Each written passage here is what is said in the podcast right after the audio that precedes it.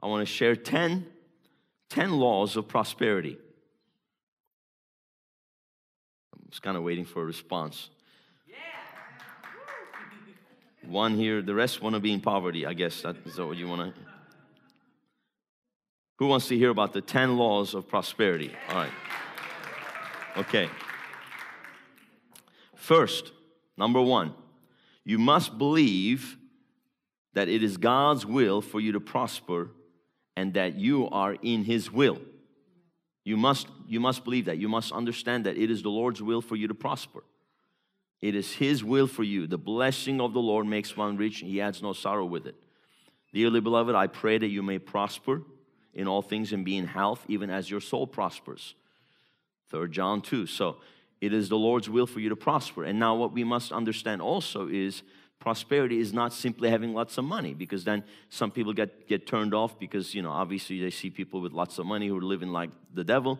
I'm not talking about that. I'm talking about having a life that is complete spirit soul and body where your life you're at peace your body is in health your mind is sound amen and then the, there's more than enough provision in your life and that you're able to do what all the things that God's called you to do. And that is a, the, the most important thing that we must understand it. But it is the Lord's will. Now, in the Hebrew language, it's the word shalom, which I know is translated as peace, but it's more than peace. It's wholeness, it's completeness. You know, it is having a life that is complete and whole so that God can begin to really, really bless you and God can really, really begin to, to use you to be a blessing. Amen. The second law of prosperity is to make God your partner in life. You know, you got to make God your partner. There's got to be a partnership. There's got to be that koinonia, partnership, sharing, that communication, that communion, that connection, that He abides in you and you abide in Him and His words abide in you. And that's what Jesus said if my words abide in you and I abide in you and you abide in me, you'll bear much fruit and you will have a fruitful life. And when you bear much fruit, you bring glory to the Father. Amen. God wants you to be fruitful. God wants you to increase. Be fruitful, multiply, increase, replenish the earth. Amen. That is His will. That is His. That is what He wants for your life. That He wants you to be fruitful. Amen. And that was the very first commandment to man: be fruitful, multiply. Amen. Replenish the earth, subdue it, and have dominion over it. So this is this is a key to make God your partner in life. That means you work with Him, He works with you, you obey His word, you trust Him, you make Him the senior partner in your life in every single area. Amen. You know, sometimes people know people are able to trust God in one area, but they have a hard time trusting God in another area. You know, sometimes people have built their faith up in the area of healing because they really needed to press, in, press into God and, and really get a breakthrough in that area. And they, they kind of, they immerse themselves in that word and just really confess it, pray, whatever. And then they seek God and then they get healing manifesting in their lives. But then there's other areas of your life where you have to build your faith. You have to build your faith in the area of finances. You have to build your faith in the area of family. You have to build your faith in every area because the area that you're weak in is where the enemy is going to try to attack you. So you make sure that you don't leave any open doors. You know, don't give any place to the enemy. That means you got to cover every area of your life. You got to you got to be, you know, you got to that's why you got to come to the River School of Ministry, you know. Because you, you got to really build yourself up in the word and it takes time, it takes effort. And, and you've got to really put in that time. You got to really put in the time in the Word and sitting under the Word and sowing the Word into your life because it's when you sow the Word into your life, that's when you're going to bear, it's going to bear much fruit. Amen.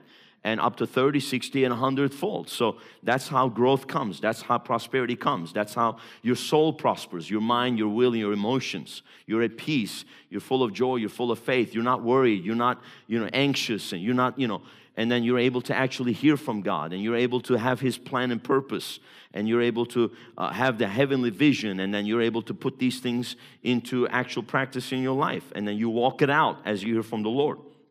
Make God the financial partner of your life. Make Him the leadership partner of your life. Let Him lead you and guide you. Amen. Turn every, everything over to Him and then take your hands off. Isn't that amazing? I'm, we just kind of came already. Um, God will make you a success, you know, because that's Joshua was very, very worried, very you know, perplexed because he has to follow this great leader called Moses. And then God comes to him and says, Moses, my servant, is dead. It's over. It's now your turn. It's time for you to rise up. You know, be of good courage. Fear not. You know, and then what was the instruction to him in Joshua 1 8? Take my word, this book of the law, which he only had five. We have 66. he only had five books of the law. He had the five books of Moses. That's all he had was the revelation Moses had. We have so much more. We have revelation of 43 other people. There are 44 authors of the Bible. He only had Moses' revelation. We have so much more. And then we have the revelation of the new covenant on top of all of that, a higher covenant based on better promises. He only had five books.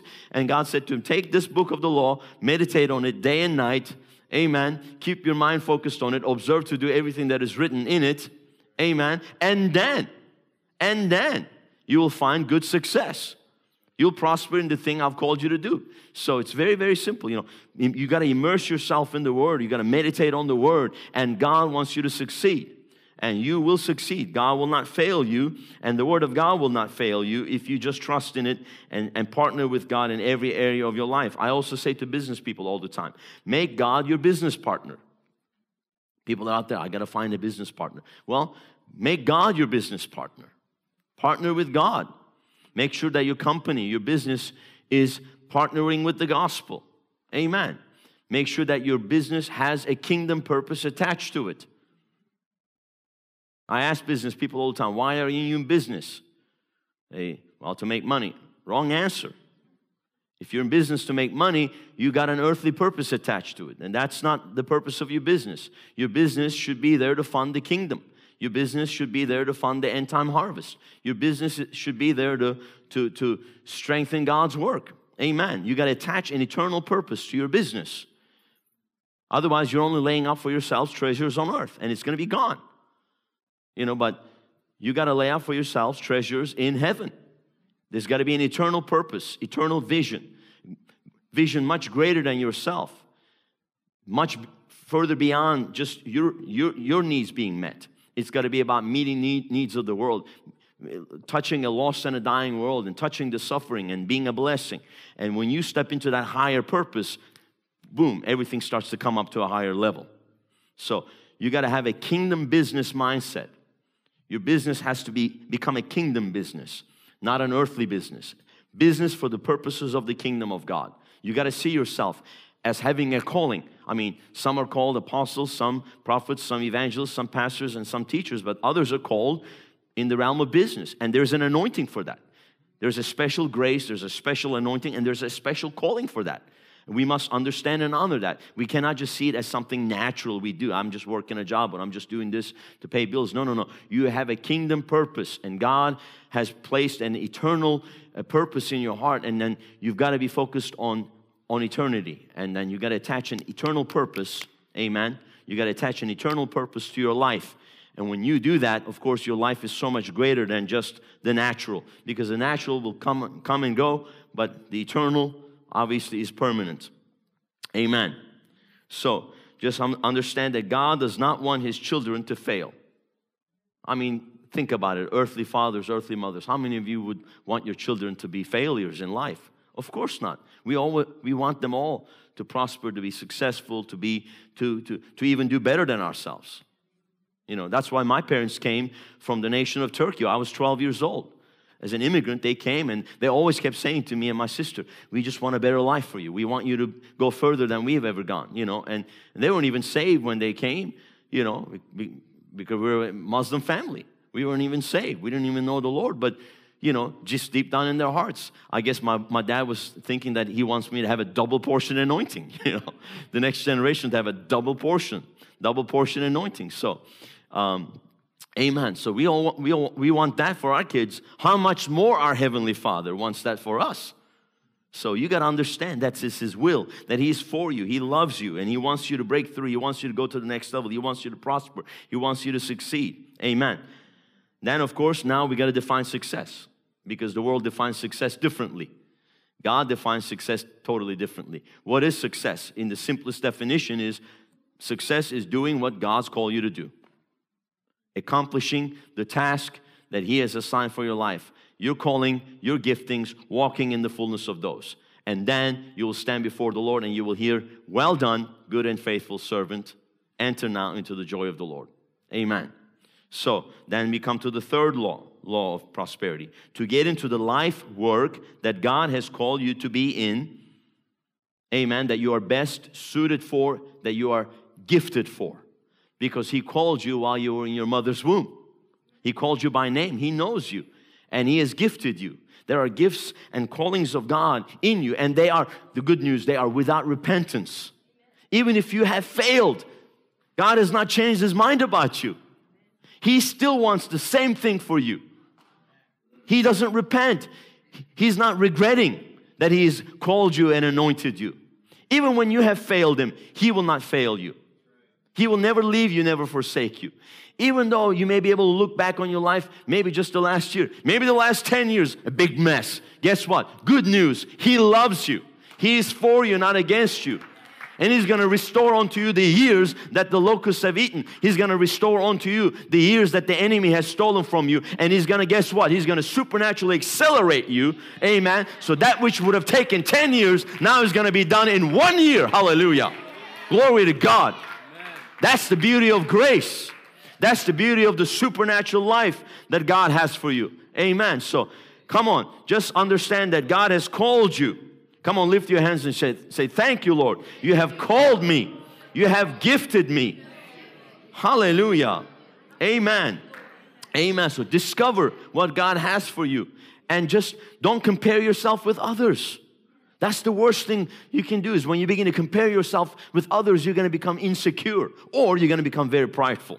Because you're going to find people that have, you may feel that have gone further than you. Now you're going to feel like, oh, I'm a loser. Okay, so you're going to feel all condemned. Or you're going to find other people that are failed worse than you. You're like, well, I didn't do it that bad, you know.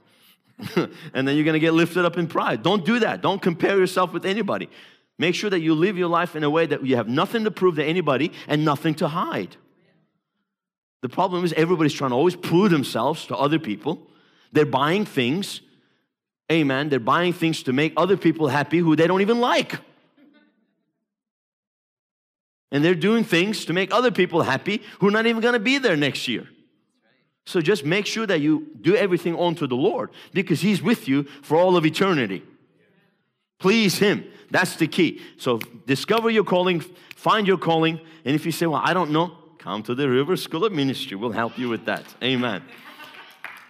That's the beauty of it. Amen. Because you gotta you gotta set aside a time in your life where you immerse yourself in the word and studying the word and, and becoming a student of the word and right? Studying to you know uh, to be approved unto God, a, a good worker, rightly dividing the word of truth. So you got to put that work in. Unfortunately, a lot of people never put the work in, and maybe they just settle for you know um, one sermon a week, you know, or every other week.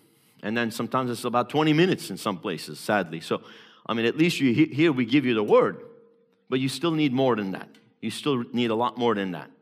You got to put in the work. You got to get under the word. You got to study the word. Amen. The fourth law of prosperity, fourth law of prosperity is to have faith in God. To have faith in God. Go with me to First John chapter 5 verses 1 through 4. First John chapter 5 verses 1 through 4. Whoever believes that Jesus is the Christ is born of God, and everyone who loves him, who begot also, loves him who is begotten of him. By this we know that we love the children of God, and when we love God and keep his commandments. For this is the love of God, that we keep his commandments, and his commandments are not burdensome. So the enemy will want you to think that it's hard serving the Lord. I, I know of people running away from the call of God. It's hard. No. The, the Bible says the way of the transgressor is hard. When you're running from the call of God, that's when life is going to be hard. You're going to be on a boat to Tarshish and you're going to get shipwrecked when you should be going to Nineveh. And you're going to end up in the belly of the fish. Anybody here ever ended up in the belly of the fish? Three days, three years, three decades, Lord have mercy. His commandments are not burdensome. Don't let the enemy think, you know, get you to think that, you know, it's hard to serve the Lord. No. It's a, it's a joy to serve the Lord. When you're walking in your calling, that's when you're going to find the fulfillment. That's when you're going to find the fullness of joy in His presence. And, and guess what? The anointing is always confirmation. See, when you are doing what God's called you to do, the anointing is going to come upon you because the anointing is always confirmation. Amen. When you feel the anointing, that should be a confirmation to you. Amen. That should be a confirmation. The Lord is pleased. That's the Lord's approval. That's the Lord's affirmation because the Holy Spirit manifests Himself. The anointing is when the Holy Spirit's manifesting His presence. The Holy Spirit is omnipresent. That means He's everywhere all the time, but He's not always manifest present. He's not manifesting Himself. He only manifests Himself when something is in line with the will of God and the Word of God. Amen. Hallelujah. Because the Holy Spirit always confirms the Word of God. He's not going to confirm man's opinions, He's not going to confirm religious doctrine, He's not going to confirm traditions. Now, unfortunately, some people cannot tell the difference between the Holy Spirit and a religious spirit. Religious spirit, and there are religious spirits running amok in the church world because, because they're just religious doctrines, religious traditions, and then people think it's, it's just a religious spirit. But I can tell you, you know how the difference, you know, you'll know the difference between a religious spirit and the Holy Spirit. The Holy Spirit always comes with joy and peace and fire, and religious spirit comes with this depression and this burdensome and control, and everybody's always crying and crying and thinking it's being holy. No, that's a religious spirit. When the Holy Spirit comes, there's always a freedom. Where the Spirit of the Lord is, there is liberty. Amen. So there's going to be a freedom. There's going to be a liberty. There's not going to be a control. Religious spirit always comes to control control people, control the Holy Spirit, control everything. So that's how you tell the difference between a religious spirit and a Holy Spirit. When there's freedom, amen, then there's the Holy Spirit. When there's control, it's a religious spirit. Amen. So, and look at number four, uh, verse four, sorry. We're still in the fourth law, but verse four in 1 John 5 4 For whatever or whoever is born of God overcomes the world. And this is the victory that has overcome the world, our faith. So, to be an overcomer, to walk in victory, to succeed, you're gonna need faith. You're gonna need faith to break through. I mean, come on. It's not always gonna be easy. There are gonna be challenges. Many are the afflictions of, of the righteous, but the Lord delivers them out of them all. So, yeah, they're gonna be roadblocks, they're gonna be resistance, the enemy is gonna come. He's going to use people, sometimes people that are very, even very close to you. You know, and then they're going to try to speak doubt and unbelief, and other things will happen. All hell will break loose. You know, so sometimes you start, and then you start having opposition. You know, and then you have all of a sudden two other uh, offers on the table. Well, I just remove them off, off the table in the name of Jesus. I wipe the slate. There's no other offer on the table. There's only one offer. It's the Lord's offer. So the other one is an Indian grocery store. Everything from India. No, I canceled that from India. No, absolutely not. No, we're putting the church there in Jesus' name. No, ain't gonna be no Indian grocery store. Please. It's gonna smell like curry in there. My Lord, we want the sweet fragrance of Jesus. and if you're Indian, you like Indian food, I mean, that's good. I'm not a very much of a curry person, but you know, but I'm, I'm just talking about, you know, that's, that's, we anointed that place already for the church. Amen. No Indian grocery stores going in there. We remove that offer off the table. Because why? Be overcome by our faith. So, am I surprised? No. Yeah, eh, you know, things move smoothly and then things start to go wrong. No, you gotta, you gotta, you gotta move obstacles off or out of the way by faith. Be thou removed in the name of Jesus. Be thou cast into the sea. That's the prayer of faith. So you got to be in faith, especially if you want to prosper. You're going to have to be in faith. You have to have the power of God to break through because the enemy controls most of the financial system and the structures that have been created. It's all by design for a few elite to control all the wealth and for people just to get little crumbs licking crumbs off of their the master's table like dogs because they think that they're the money masters absolutely not we're going to overturn that table in the name of jesus jesus stepped in and overturned their tables Because we have power and you have to have power. It is He who gives you power to create wealth.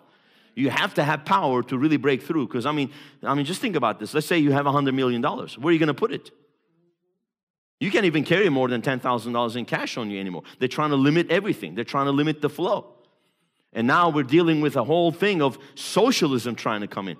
I mean, 52% of millennials now, they want socialism. You know why? Because they've been indoctrinated over the last 20, 30 years with this liberal stuff that have been indoctrinated through education and media, and they want socialism to come in.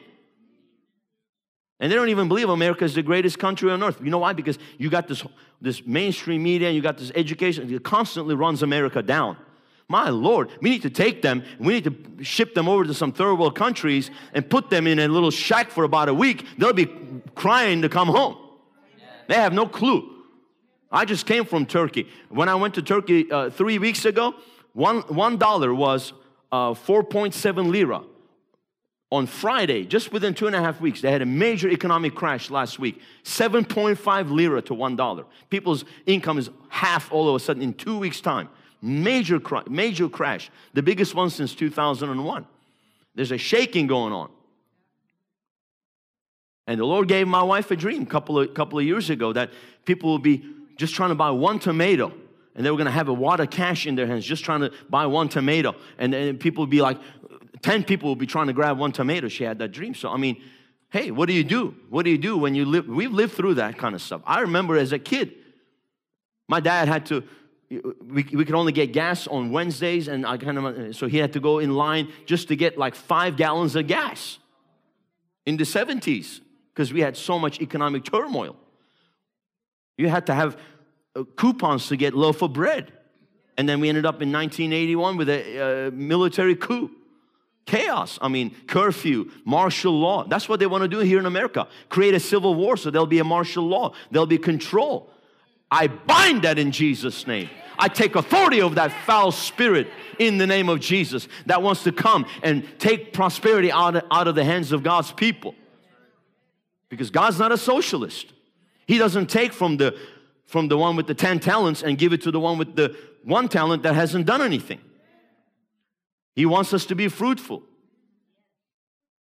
God knows who to invest in. He invests in people who have faith, who want to do things for the kingdom of God, who want to bear fruit. And when you are fruitful, I guarantee you, God's going to keep investing in you. God's going to keep blessing you. God's going to keep using you. When you've been faithful with the little, He's going to make you ruler over much.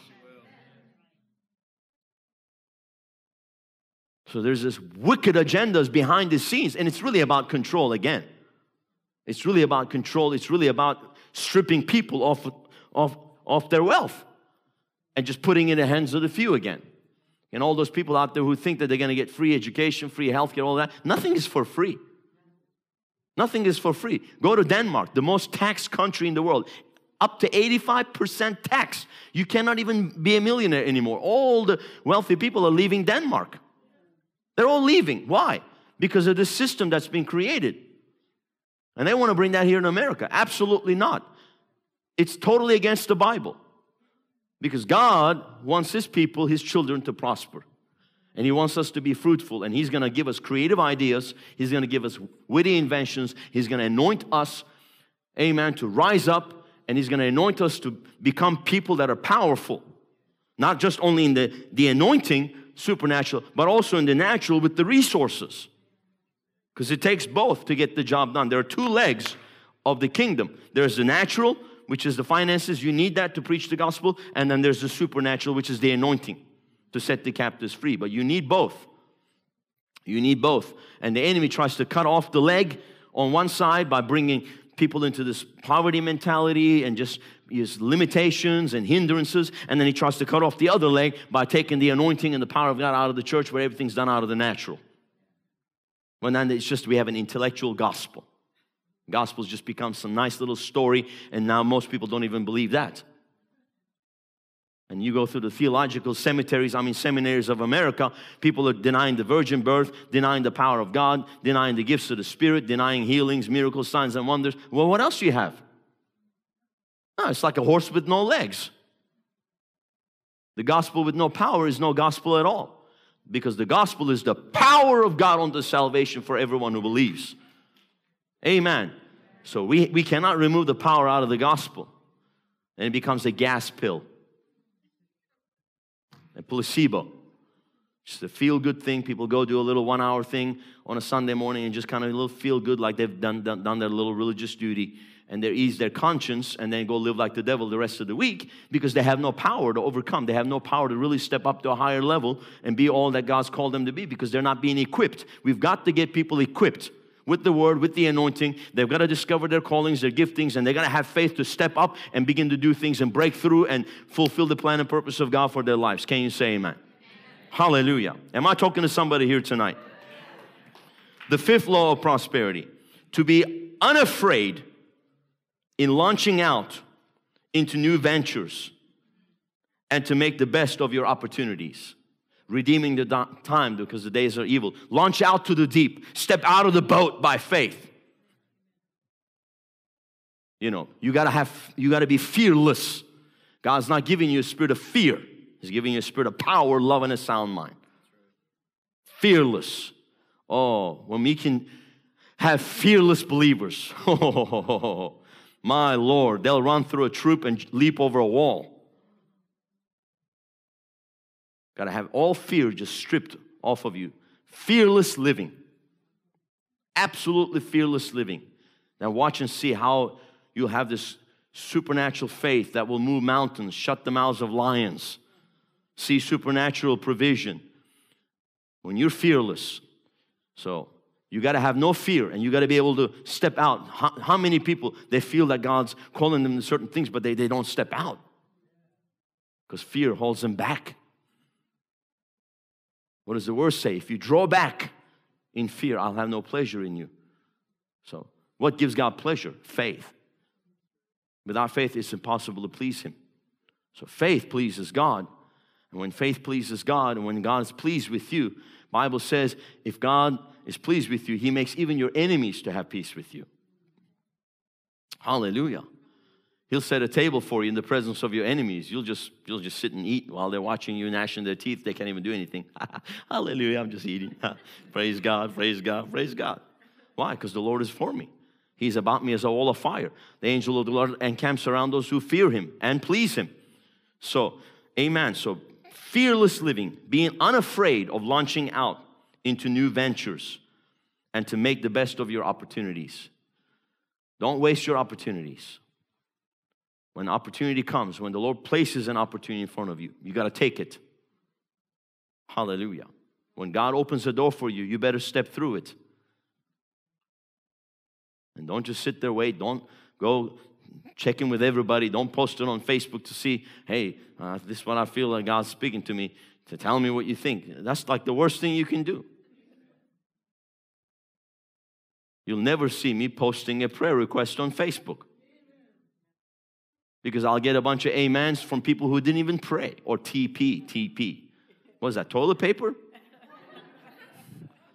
thoughts and prayers? Thoughts and prayers. Whatever. I don't need your thoughts and I don't really need your prayers because I don't think you even know how to pray. I'll do the praying. I'll do the praying. Amen. First, first week we started this church, a lady showed up said, God sent me here to pray for you. If I don't pray, your ministry will not make it here. I said, What? I said, You will fail, fail if I don't pray. And she was just a Jezebel trying to manipulate me, control. I said, Absolutely not. Where were you before? I've been doing ministry for 22 years. I've gone to places where the demons try to kill me and had gun put to my head. You weren't there praying for me. I made it because I'm going to make it because I'm, I walk by faith and God's called me, and I'm not gonna live out of fear, and don't come try to put fear on me. Get out of here. Are you kidding me? And she wanted to be in the room over there praying for me the whole time. So I, no, I said, no. I said, you're gonna come out here and sit and hear, hear the word. No, I already know the word. No, I don't think you know the word. If you knew the word, you wouldn't be talking to me like this. People are crazy, man. And they go from church to church until they find someone they can manipulate and intimidate. Absolutely not. I'm not having Jezebel praying in the back room for me. My Lord. if I don't pray for you, your ministry will not make it here. Really. You better pray for your marriage because it's about to fall apart. There it was, total mess. And the husband was crying because she was manipulating and controlling him too. Anyways, just throw that one out for free. That was bonus. I won't charge for that one. No, fearless living. I'm here because God sent me and we stepped out by faith. 16 months ago, my wife and daughter, we came here with seven suitcases to a city I only saw in my dream. So, how about that? But it wasn't just some pizza revelation dream either. It wasn't because I had too much hot sauce on my tacos and I had a crazy dream in the middle of the night. No, we had been praying for a long time because we felt the stirring of the Lord and we had confirmation from our pastors and and and I mean I was we were released. I mean uh, there's a lot, lot of things that go into it. It wasn't just some whim. So I mean again, you know, so there's a lot of things that went into it. But we knew that God had called us and we stepped out in faith, leaving an established church of 18 years behind. Well, I mean, you know, we didn't leave it totally, but we still oversee a lot of the work, but we have people there. And the enemy tries to stir up stuff. Last week he was trying to stir up strife and, uh, uh with the staff there. Every time I leave, the, the, week I come back, something's going on. Just like that, I'm telling you. I just laugh. I got a call. I said, I was just laughing. I said, What happened this time? I was laughing. I'm not moved by what the enemy does. He'll try to find the weak link and stir up strife. Take authority over it. You got to deal with it. You cannot tolerate strife in your life. Amen. Nip it in the bud. Take authority over that spirit of strife because it'll stop you. It'll hinder your faith. Take authority over it in the name of Jesus. I will not tolerate it. Absolutely no. Hallelujah. Is this helping anybody here tonight?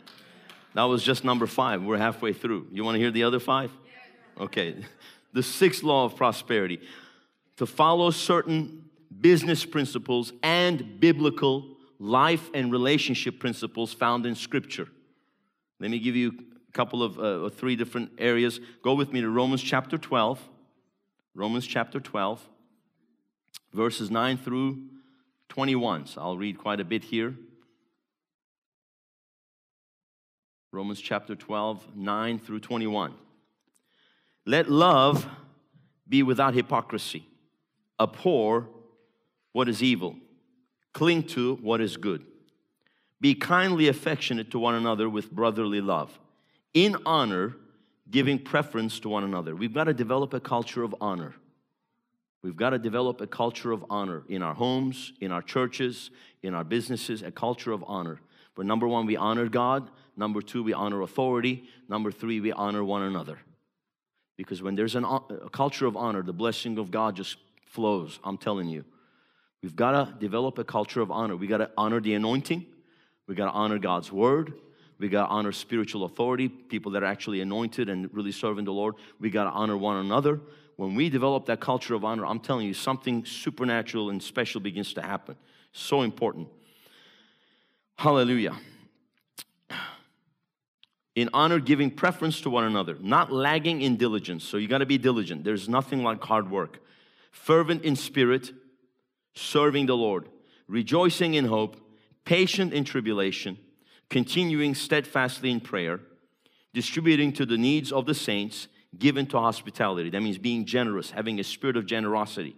Bless those who persecute you, bless and do not curse. Rejoice with those who rejoice, and weep with those who weep. Be of the same mind toward one another. That means there's got to be unity. Cannot be two visions. Two visions is what? Division. There's got to be one vision. Number one, you got to be, you know, you can't be fighting with yourself. Amen. You got to get your mind and your spirit, in, you know, aligned. And then the word of God has to be in your heart and in your mouth. You can't be believing one thing and speaking something else. So make sure that you got your life in unity, that you're not divided in yourself, not being double minded, right? Was the, what did James say? Double minded man can what? Not receive anything from the Lord. Why? Because it's up and down, yes and no. You cannot be double minded. You got to be single minded. So you, that you cannot have division in you. Okay? And then you got to make sure that there's no division in your family, in your home. Then Absolutely no division in the church, no division in your business. Anybody that's causing division, you got to deal with it quickly. Unfortunately, I've seen too many times people just tolerate division and it just wreaks havoc. And it's like it's like cancer, it just spreads. It's like it's like leaven. You, you cannot tolerate division. You got to deal with it immediately. You cannot tolerate uh, strife. You got to deal with it immediately. Amen. Make sure you don't do that. You, you deal with that. And then be of the same mind toward one another. Do not set your mind on high things, but associate with the humble. So when you prosper, don't get a big head. Money should not change you. Some people they get it when they get a lot of money, it changes them. But it actually just reveals their heart. So you should be the same, with or without money. Like Paul said, I know the secret. I've been in abundance, I've been in lack, I'm the same person. I just trust God. I know that, you know, He who strengthens me, I can do all things through the Christ who strengthens me. He is my source.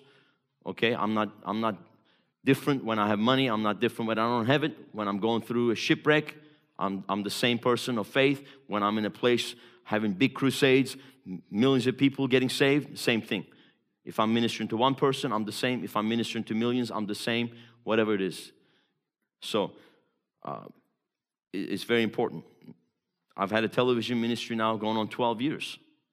And I've been very, very careful not to let that affect me. And I've seen other guys got on our TV network in Turkey and it changed them. They got a big head. Now they're on TV. They, I never even actually watch my programs. I don't even like watching my programs. I don't even like see, seeing myself on. And then some people are like, oh, I'm on TV. And, and people treat you differently. They come up to you. We, we had a guy a couple weeks ago in Turkey. He came he was looking at me like this because he got saved through my TV program. He'd never seen me in person. I'd never seen him, but he knew me. And he was like looking at me like this. He goes, I've been watching you on television. And he reached out to shake my hand. I said, hey, how you doing, buddy? And I shook his hand. He fell out under the power of God. Boom.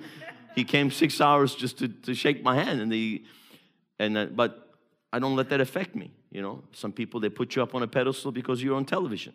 Some people put you up on a pedestal because you're on the pulpit. In the pulpit, you know, everybody is different. You know, and we're all flesh ultimately, but we all gotta crucify the flesh and walk in it. But nobody's perfect, so make sure that we treat one another. Amen. Um, don't get high minded, but associate with the humble. Don't be wise in your own opinion. Repay no one evil for evil. Oh, don't rejoice with evil. Pray for mercy. Always pray for mercy on people. Have regard for good things in the sight of all men. If it is possible, as much as it depends on you, live peace, peaceably with all men. That means you got to be a peacemaker. You got to always reconcile. Never ever stay offended. Ever. Never ever ever stay offended. It's a trap. Amen. Be quick to forgive and be quick to reconcile immediately, quickly. Just deal with it. So many people, they leave churches offended, they go to the next church, they stay there two, three months, they're offended again, they go to the next one. That's why they don't prosper, that's why they don't break through. They never reconcile. They don't deal with things. They just run, run from, from things instead of going back to deal with it. You know? And that's very cowardly. I'm sorry. Make sure you deal with things. Love does the hard, hard, hard thing. Love, love takes the, you know, the road less traveled. And it takes a lot of love to go and look at someone that you've had a problem with and to deal with it. But you've got to do it because that's what that's where the breakthrough is going to be. Amen. So make sure you always deal with things and reconcile. Never remain offended. Never leave a place offended. Always, always stay in grace. Because the Bible says you will come short or be cut off from grace, actually, if there's a bitter root that springs up in you. So grace of God will actually not work in you. So there's people out there offended and they expect grace. It will not work. Because why? Offense means you hold back grace. Forgiveness means you give grace. And when you give grace, you receive more grace. So make sure you're always forgiving, quick to forgive, quick to forgive, quick to forgive. Um, I am talking my business principles because there's going to be people out there that are probably going to rip you off. You're going to go through bad deals, other things. There are a lot of, man, I don't know what's happened to America. The America of my, my youth, my, it's changed. There's so much greed out there. Ah, they'll do anything just to make a quick buck. And it's, it's, it's a very cutthroat right now. And so there's a lot of people, crooks, swindlers, liars, cheaters in government, in business, I mean, everywhere. My Lord. So you, you know, you're walking through some really, you know, perilous places sometimes. You, you're surrounded by a pack of wolves. And you got, you got to stay, never repay evil with evil, just always repay evil with good. Forgive, bless those who curse you. Let the Lord vindicate you. He is your vindicator. The Holy Ghost is your advocate. Let Him fight your case. And I tell you what, He will bring the victory when you walk in love and forgiveness. And, and you know, I've had things stolen from me. I just turned around and I said, I decided, well, you know what? If I, if I keep saying that this was stolen, I'm always going to remember that there's that, that person is a thief. So here, here's what I do I just sow it. I just sow it. You didn't steal from me, I sowed it to you. I blessed you with it. I blessed you. Because if you if every time you remember a thousand bucks was stolen and ten thousand bucks was stolen, eh, you're going to be always thinking about something was taken from you, and that's always a mentality of lack.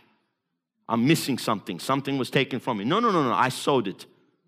I bless that person, and I'm calling back a hundredfold return in Jesus' name. Because if the thief is discovered, you get back sevenfold. If I sow it, I can get a hundredfold. That's a better deal. That's good business. That's better business. I sowed it in Jesus' name. I blessed you. Is there anybody you need to bless right now? Come on, just bless them right now. I bless that person. I sow it, Lord. It's my seed. It's my seed of love. I sow and I call my harvest in Jesus' name. Okay. if it's possible, that means you got to do everything you can on your side, as far as it depends on you, to live peace, peaceably with all men, to make peace, to reconcile. Beloved, do not avenge yourselves, but rather give place to wrath, for it is written, Vengeance is mine, I will repay, says the Lord. Therefore, if your enemy is hungry, feed him. If he's thirsty, give him a drink for in so doing you will heap coals of fire on his head. Do not be overcome by evil, but overcome evil with good. Amen. Go with me to First Thessalonians chapter 4. 1 Thessalonians chapter 4, verses 11 and 12. That you also aspire to lead a quiet life to mind your own business. that, that, that'll help some people. They're more worried about everybody else's business than theirs. Mind your own business and to work with your own hands as we commanded you. God will bless the work of your hands, not the seat of your pants. So get off your blessed assurance and get moving and get busy doing what God's called you to put your hands to the plow. Do something. It's God can only steer a moving ship. A ship that's at the dock tied down can't be can't be steered. Get moving and then God can steer you in the right direction. Even if you're off a little bit, he'll give you the corrections. That you may walk properly toward those who are outside that you may lack nothing. Amen. So especially in as a Christian. Be a good example, be a good witness. Don't blow your witness out there. You don't have to lie and cheat to make a profit and choose to make less of a profit for the sake of being honest. You know, it's totally opposite to the world, and the Lord will repay you, the Lord will bless you for it. And watch and see. Sometimes I've had situations where a deal came and somebody actually took the deal from me or whatever, and then, uh, but you know, the Lord brought it back. The Lord brought it back. I had a ministry steal a project from me, and the Lord brought it back. So, so don't think it doesn't happen in ministry. I had to I have to deal with a situation now. Another ministry was trying to take my staff member behind my back, off made him a deal without even going through us. So unethical. It happens even in ministry. For two, three months, they've been talking to one of my staff members made him an offer, didn't even go through me. And then gave the guy uh, uh, how he should handle the deal. He coming to me to tell, uh, this is how I'm going to do it. I said, absolutely not. You don't call the shots. I call the shots. You don't tell me how this is going to go down.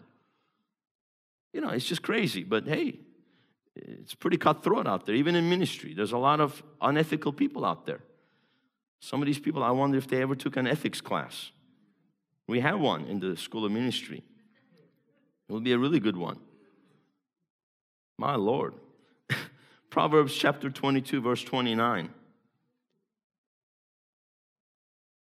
Proverbs chapter 22, verse 29. Do you see a man who excels in his work? Excel. That's where we get the word excellent. You got to have a spirit of excellence in everything you do. Don't ever think anything's too small. You may be just cleaning toilets in church. You may be just doing ushering. You may be just greeting people. Do it with a spirit of excellence. Whatever you do, you do it with a spirit of excellence. Excel. Do you see a man who excels in his work? That means has a spirit of excellence. Whatever you do, it might be the simplest thing. Have a spirit of excellence. Watch and see how the Lord will bless you and promote you. Do everything with a spirit of excellence. Don't, everything with joy.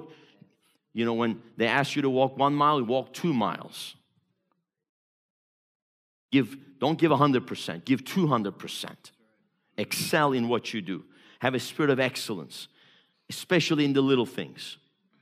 Because this is the little, foxes that spoil the vine. Don't overlook the small things. Don't think that's just small. You're walking and you see a little piece of paper, pick it up and go put it in the trash. No, I'm serious. Don't say, ah, look, they didn't clean. Help clean. I'm just saying, it's little things. It's the little things. And don't take things of little value either, you know. Don't take things uh, nobody will miss it. I can just take this, I can take that. It's just something small. It's only two, three bucks. The Lord sees it. The Lord sees it.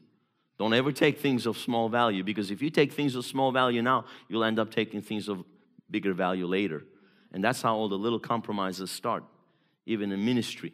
I'm so I don't I will not touch the Lord's money. I'm telling you right now. I have the fear of God in me. I'm not going to hell over over little thing. And then but people start taking well, they take a hundred bucks here, then it becomes a thousand bucks, then it's ten thousand bucks. And then they end up in prison and bring reproach on the body of Christ. And we hear about the scandals that happen, right? I'm telling you right now. Do you see a man who excels in his work? He will stand before kings and he will not stand before unknown men. Hallelujah. You want to stand before kings? Do everything with excellence. Pursue excellence in your life. Seventh law, seventh law of prosperity to obey the golden rule. You know the golden rule, right? What is the golden rule? Do unto others as you would have them do unto you. Live with, by the golden rule. Treat others as you would like to be treated.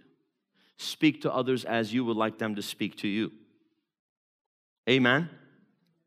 Do unto others as you would have them do unto you. Treat others with the honor and the respect you expect. And carry yourself with honor and respect. Respect yourself. Amen. Honor God's word in your life. Eighth law of prosperity to seek ye first the kingdom of God and his righteousness. Seek ye first the kingdom of God and his righteousness. Now let's qualify that. What is the kingdom of God? Well, kingdom of God. The word is basileo which is dominion and rulership, kingship. So the kingdom of God is God's dominion. Seeking to walk under God's authority, under God's dominion, submitting to Him, then you'll be able to resist the devil. See, a lot of people, they're trying to resist the devil, but they're not submitting to God. If you're not submitted to God, you can't resist the devil. He'll run amok in your life. Submit to God and resist the devil, he'll flee from you. Walk, walk under God's authority. Submit to the word, submit to the leading of the Holy Spirit, seeking first the kingdom of God in your life and then kingdom purposes, like I was talking about. Attach a kingdom purpose to your life, to your business. Attach a kingdom purpose to everything you do.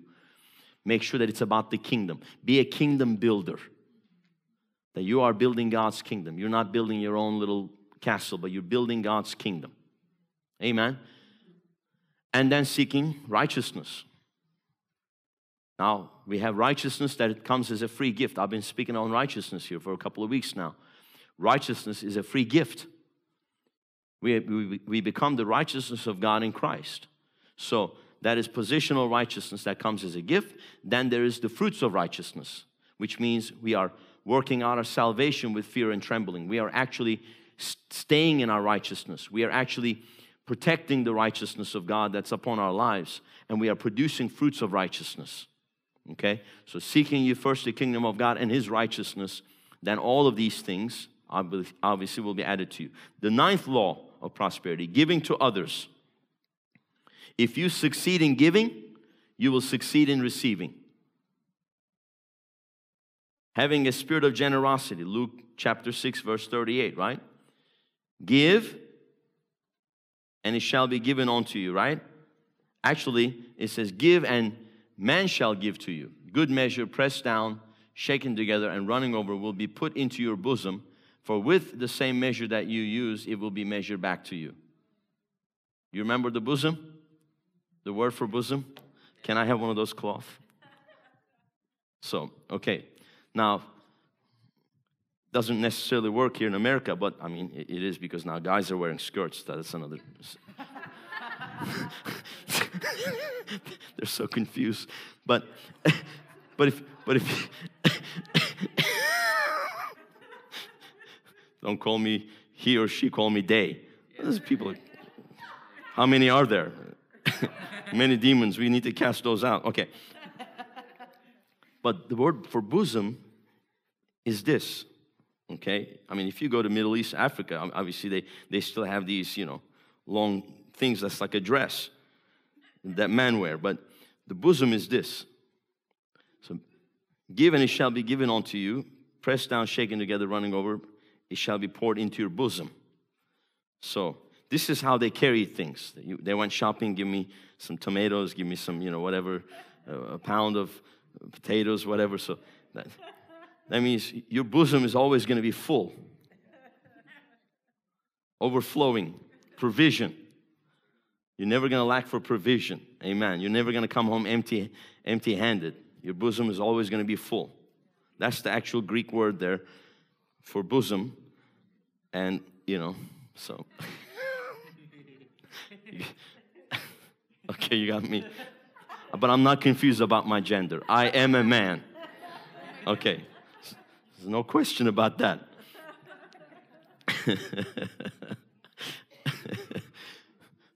so, whatever you measure out is going to be measured back to you. So, be careful what you measure out. Be careful what you sow also with your words and with your actions. Having a spirit of generosity. And finally, the 10th law of prosperity. 10th law of prosperity to honor the Lord. To honor the Lord. Proverbs chapter 3, verses 9 and 10. Honor the Lord with your possessions and with the first fruits of all your increase.